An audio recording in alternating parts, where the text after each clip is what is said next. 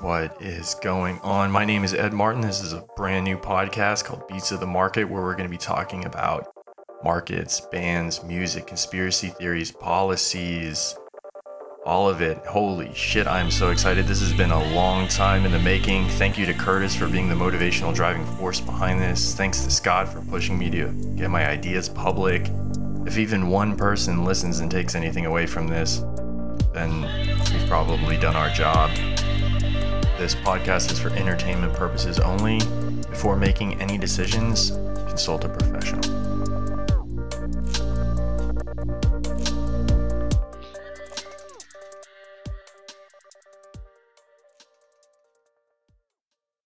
I decided to do this podcast because I've become much more interested in economics, finance, and business as it relates to our lives. I also spent a bit of time playing music, different instruments, producing, and all the music that you're going to hear on this podcast, I produce myself.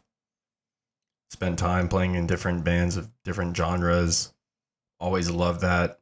Grew up in a household with Pink Floyd, Rolling Stones, Led Zeppelin. Got a brother older brother from the 90s used to listen to a lot of grunge rock got me into more the metal side went through different genres house techno drum and bass hip hop rock soul funk classic rock love all of those genres probably equally some of these episodes are going to focus more heavily on the music side and some of them will go quite deeply into finance i'm thinking this first episode will probably lean towards finance and policy. It's kind of what's happening right now in the moment. Since this is the first episode, a lot of this is going to be learning by doing. So there won't be a particular format. I'm just really excited to be here sharing these thoughts at this crazy time.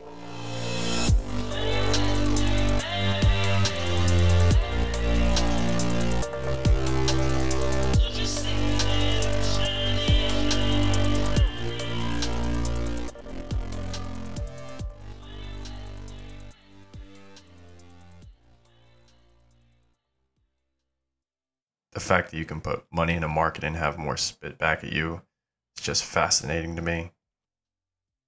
Also, short selling, the idea that if you believe a company is overvalued or fraudulent, you can borrow shares, sell them into the market, buy them back cheaper, and split the difference. That's important because short selling has been around for a long time. It keeps the markets honest, it provides exit liquidity. Most people don't care about short selling. They might have heard of a few examples like Michael Burry's infamous bet against the housing market with credit default swaps. I think what really made this cycle a bit different was that retail investors and anybody sitting at home with a brokerage account felt like they could really go against the system by trying to squeeze short sellers out of positions by buying shares. And that kind of hit peak around GameStop and AMC, which were ridiculous. When everybody's talking about the markets nonstop, it's probably a sign that there's too much money in the system. I blame the government for that. It's all led to increased wealth inequality. So we're looking at the paper wealth of an American being 600% that of the gross domestic product of the economy, compared to just two years ago when it was only 300%.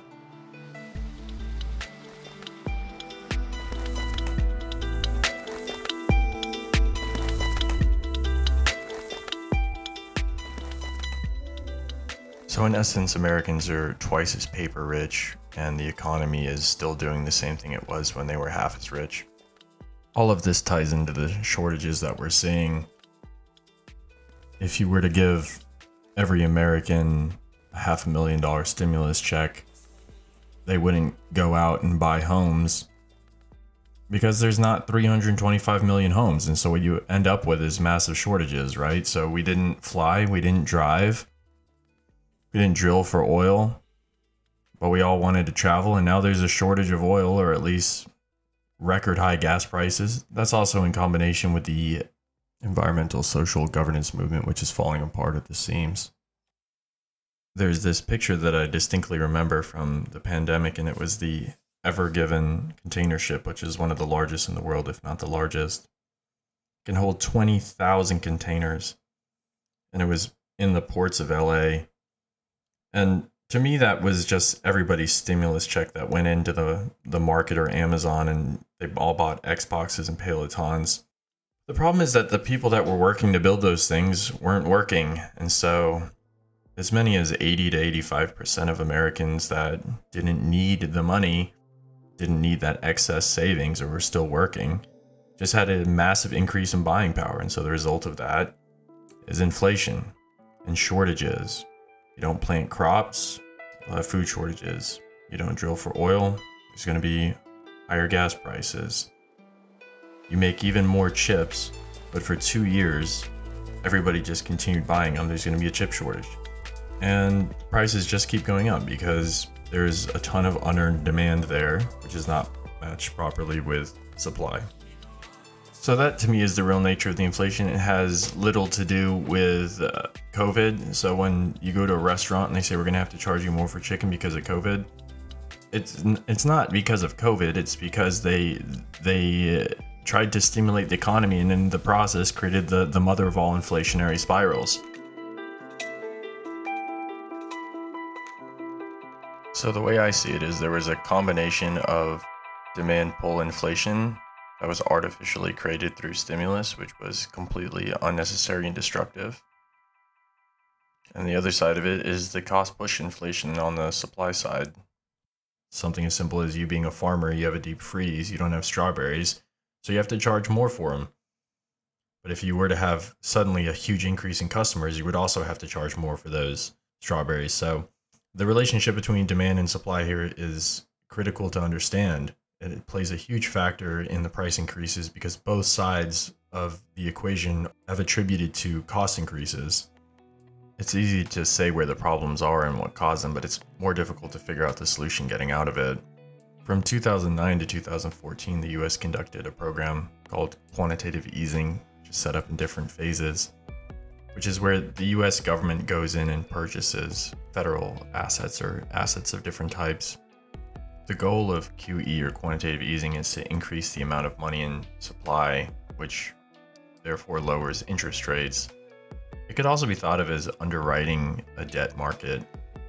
Lyn Alden describes this as the US being a restaurant that cooks its own food and eats it too. And that's not a problem until you run out of ingredients. You can't print oil, you can't make chips instantly, you can't create more ports and more ships with more workers. So, what they're going to have to do is if QE expands the monetary supply or removes price discovery from assets because everything seems risk free, due to low interest rates, then they're going to have to do the opposite. They're going to have to tighten the money supply. They're going to have to go in there with a vacuum cleaner and pull out all this excess liquidity. But if QE lowers interest rates, then by nature, the inverse would have to raise interest rates.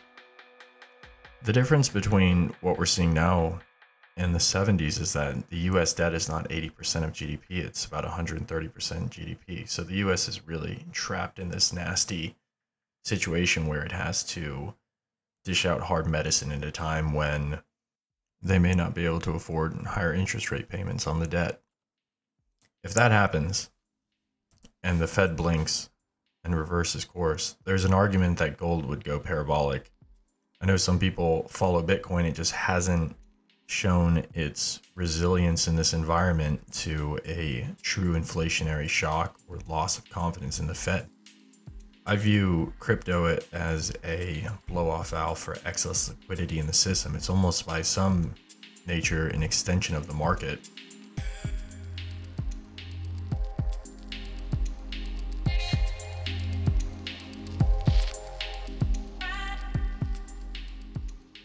So let's jump right into this. It is Sunday, May 22nd. It's been quite an interesting year for the markets. We've seen SPY sell off from I believe the high is around 4,800 down to uh, you know 3,900. So you're going to start seeing those Yahoo Finance articles saying that we're officially in a bear market. I think we're 18.9% sold off. What's been really amazing about this sell off is one that it's felt sort of orderly compared to the 2020 sell off in March, where you had the circuit breakers kind of kicking in.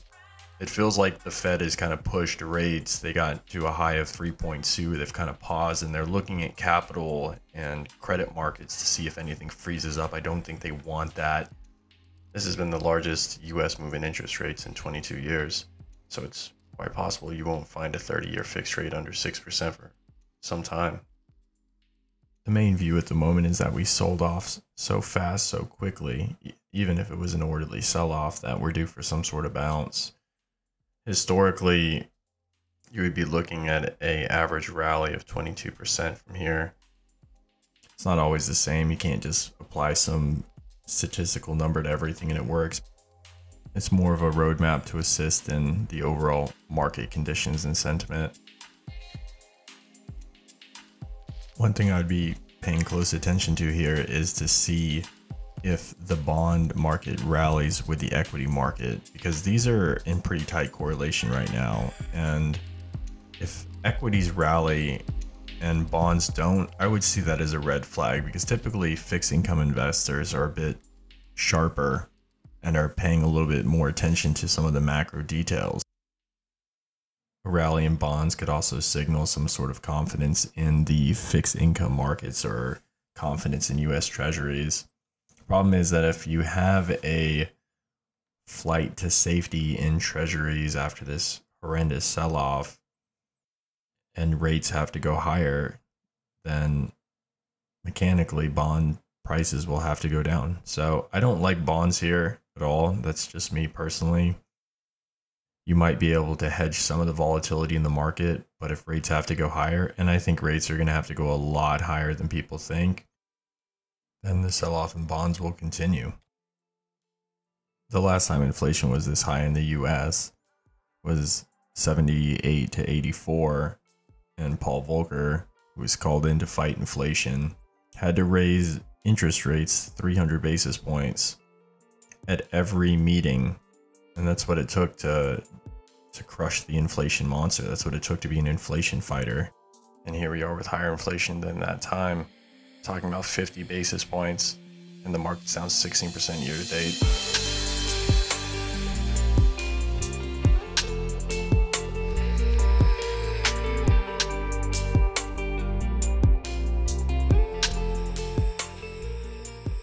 So last thing I'm going to talk about is a band called Cloudkicker, which is actually a one-man band. The guy's a commercial airline pilot, and he's just an incredible technical musician, great drummer, phenomenal guitarist.